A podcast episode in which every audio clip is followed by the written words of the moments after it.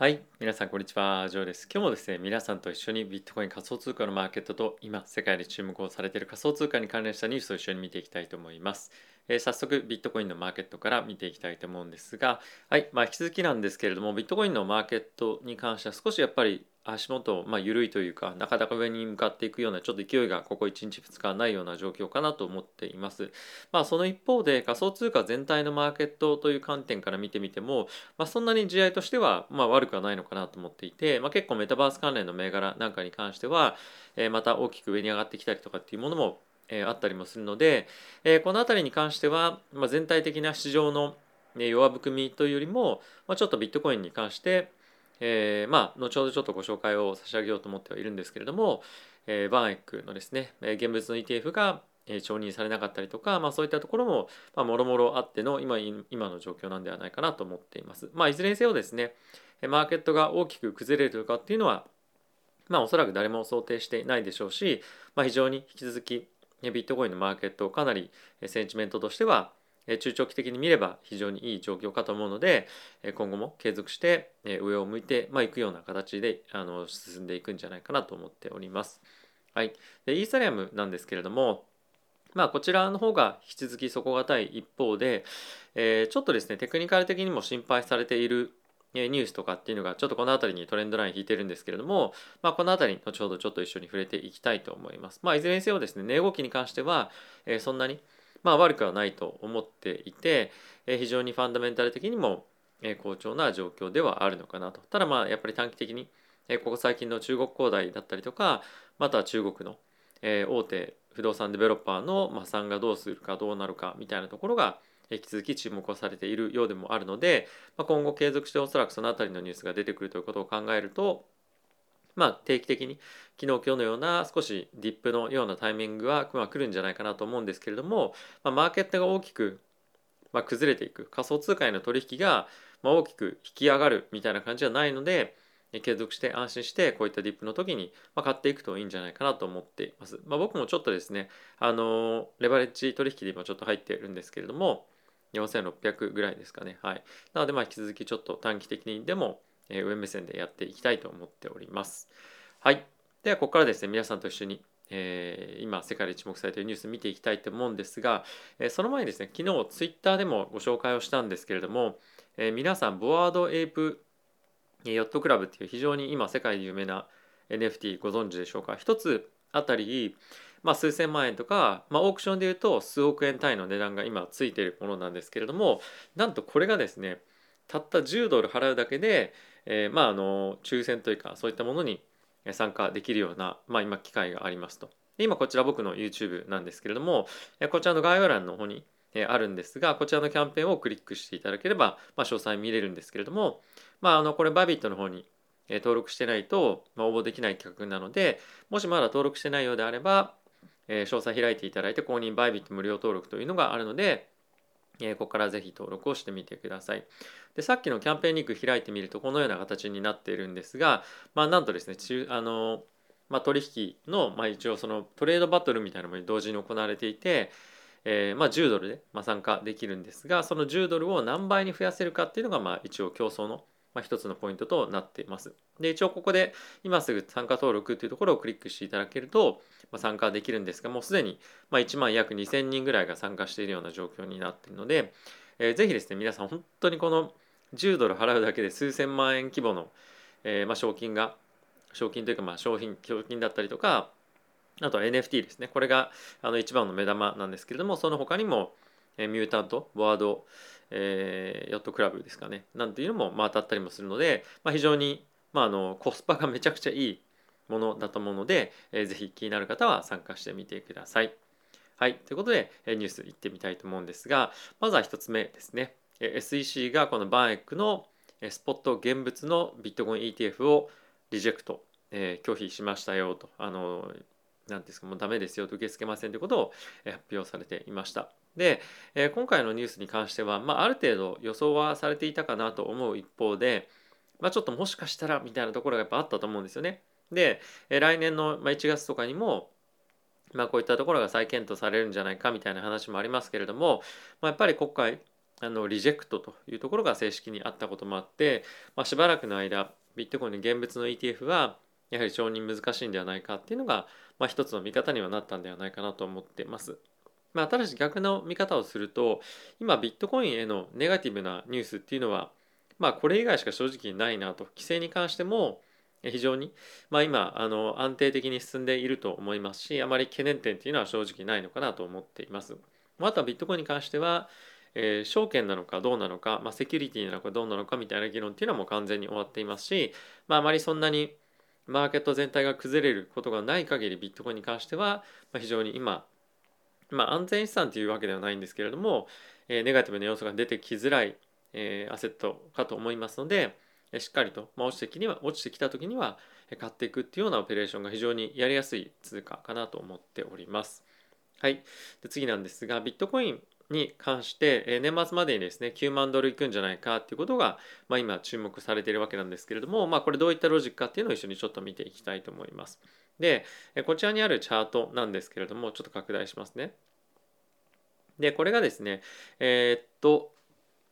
えー、まあ第1次、まあ第エラー234って書いてますけれども、まあ第2次ブーム第3次ブームで今みたいな感じになってるんですけれども、まあ、この1段、えー、まあ2段3段の時にはやっぱり急激にこの上昇していく、まあ、バーイングクライマックスみたいなのが、まあ、その暴落というかあのダウントレンドの前には、えー、来ているんですが、まあ、それが、まあ、このまだ今の、えーまあ、ブームみたいなタイミングではまだ来てませんよねと。なので、えー、これが今後近いうち年末までに、えー、来るんではないかっていうのが今非常に、まあ、注目をされているというか、えーまあ、今そういった状況に、え、なっています。でえじゃあこれ本当にどう考えるかっていうと、まあ、これ僕はですけども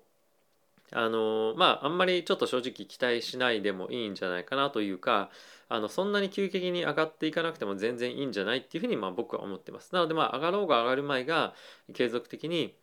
ポジションを積み増していこうかと思っていますし、まあ、あとはですねやっぱりこれまでとはもうすでに投資家層が非常に大きく違うんですよね。やっぱり機関投資家が大きく入ってきてるというのはやはりものすごく大きな要因かと思いますし、まあ、これがだからといってえこういった急激な上昇が来ないとか、まあ、そういったわけではないんですけれども、まあ、値動き自体もま非常にこれまでとやっぱり変わってくると思いますしあとやっぱり動く理由とかも、まより、えー、まあその株式市場とか、まあ、とは金利の市場とま連動して動いていくと思うんですよね。でなぜかというともともと大元で取引している人たちっていうのは、まあ、そういったバックグラウンドを持ってる人もあの全てではないですが非常に多いと思いますし、まあ、あとはやはり、ま、今後も継続的にもですけれども、えー、普段、ま、株式取引している人とかっていうのが、えー、どんどんどんどんビットコイン仮想通貨に、ま、投資をし始めてると、まあ、そうすると、まあ、結果的にやっぱりその人たちが見ているものっていうのは株式上を見ながらやっぱり取引とかもしていると思うので、まあ、そういったことを考えると、え、これまでの動きとはこれまでの動きとはですねやっぱりちょっと違うような 値動きになる可能性はあるんじゃないかと思うので、まあ、その急激な上昇を期待して買うというよりもやっぱり中長期的なこの仮想通貨部門の分野の発展をまああのまあ、想像しながら買うっていう方がまあ僕はいいんじゃないかなと思うんですよね。やっぱり短期的な上昇っていうのは急激な下落にもやっぱもう隣り合わせというかセットだと思ってるので、まあ、んまり逆にそういったところが起きない方が僕はいいんじゃないかなと思ってます。まあ、いずれにせよ、引き続きビットコイン、え仮想通貨イーサリアム全般に関しては、え投資継続していきたいと思っております。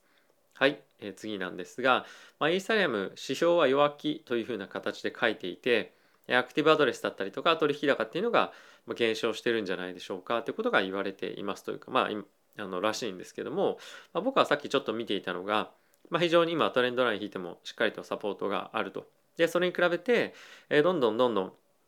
取引高っていうのが減っていってますよねということなんですが、まあ、これっていうのはあの、まあそりゃそうだろうなっていう感じがしていますと。でそもそもなぜかというと、まあ、これは皆さんにも以前何度も何度も触れているものなんですけれども、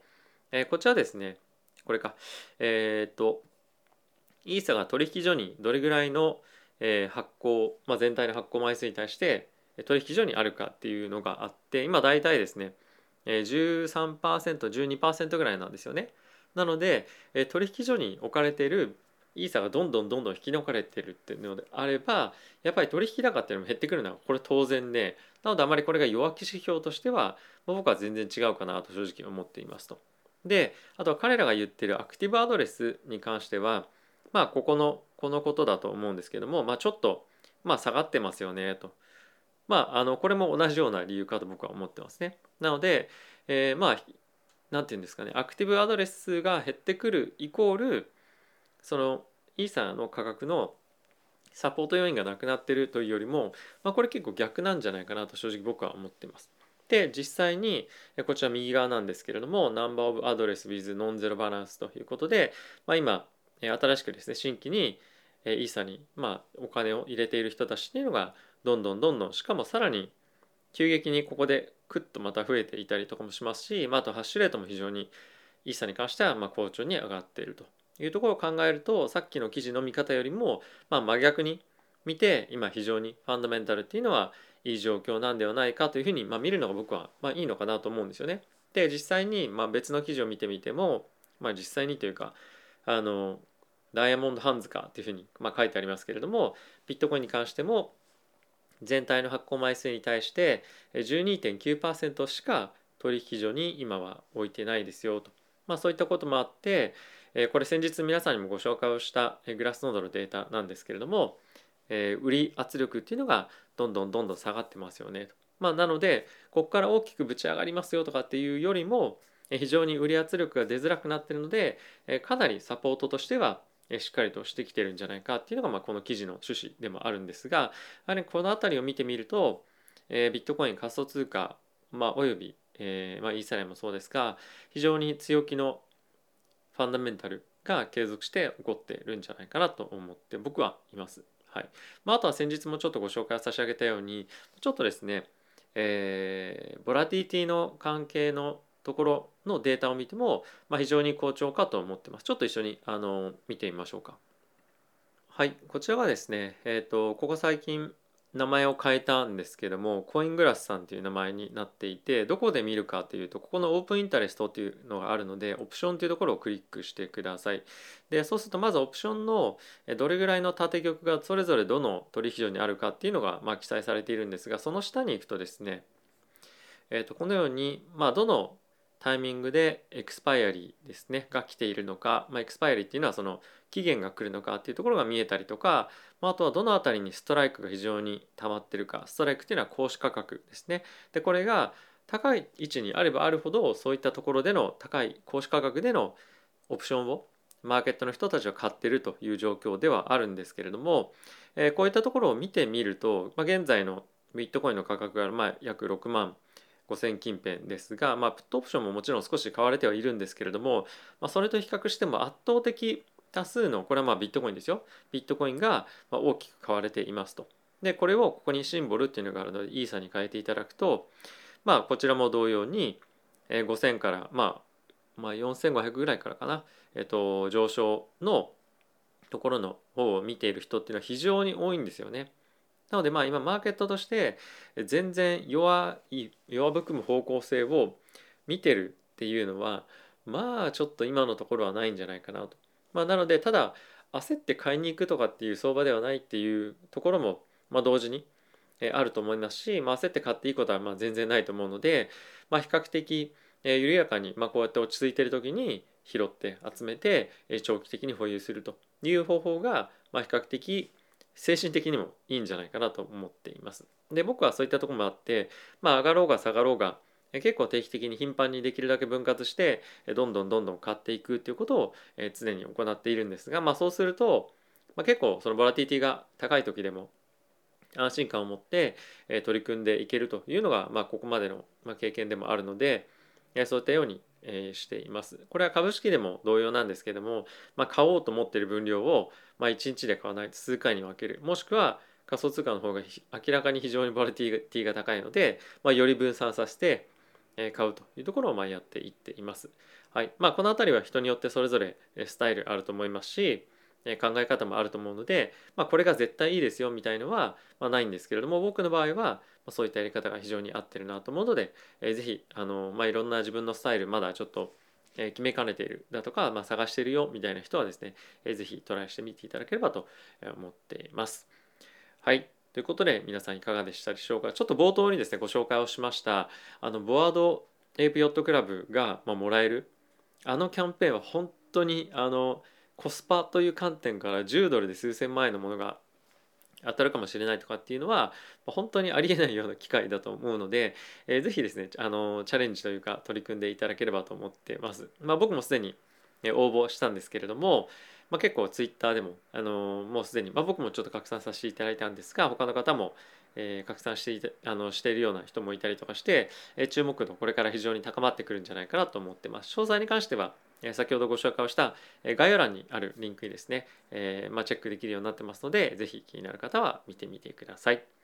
はい。ということで、非常に週末、また徐々に寒くなってきてですね、ここ最近子供を迎えに行くのに、少し厚手の、えー、ダウンを着るようになってきました。僕はちょっと寒がりというのもあるので、まあ、比較的早めにその辺りのダウンを結構着たりはしてるんですが、結構手も寒くなってきて、手袋も今年また新たにえ、何か買おうかなと思ってます。まあ普段はあの子供が今だいたいあの保育園とか小学校に上がるぐらいのタイミングなんですけどもちっちゃい手袋があるので僕はあの子供の手袋を使ったりとかしてるんですけど、はいまあ、あのそんなにピチピチに、まあ、なるんですけど自転車に乗ってる時ぐらいなので、まあ、それでいいかなとはちょっと若干思ってますがあのお出かけとかに何か使えるような手袋も、ね、考えていこうかなと思ってます。はいということで皆さん今日も動画ご視聴ありがとうございました。また次回の動画でお会いしましょう。さよなら。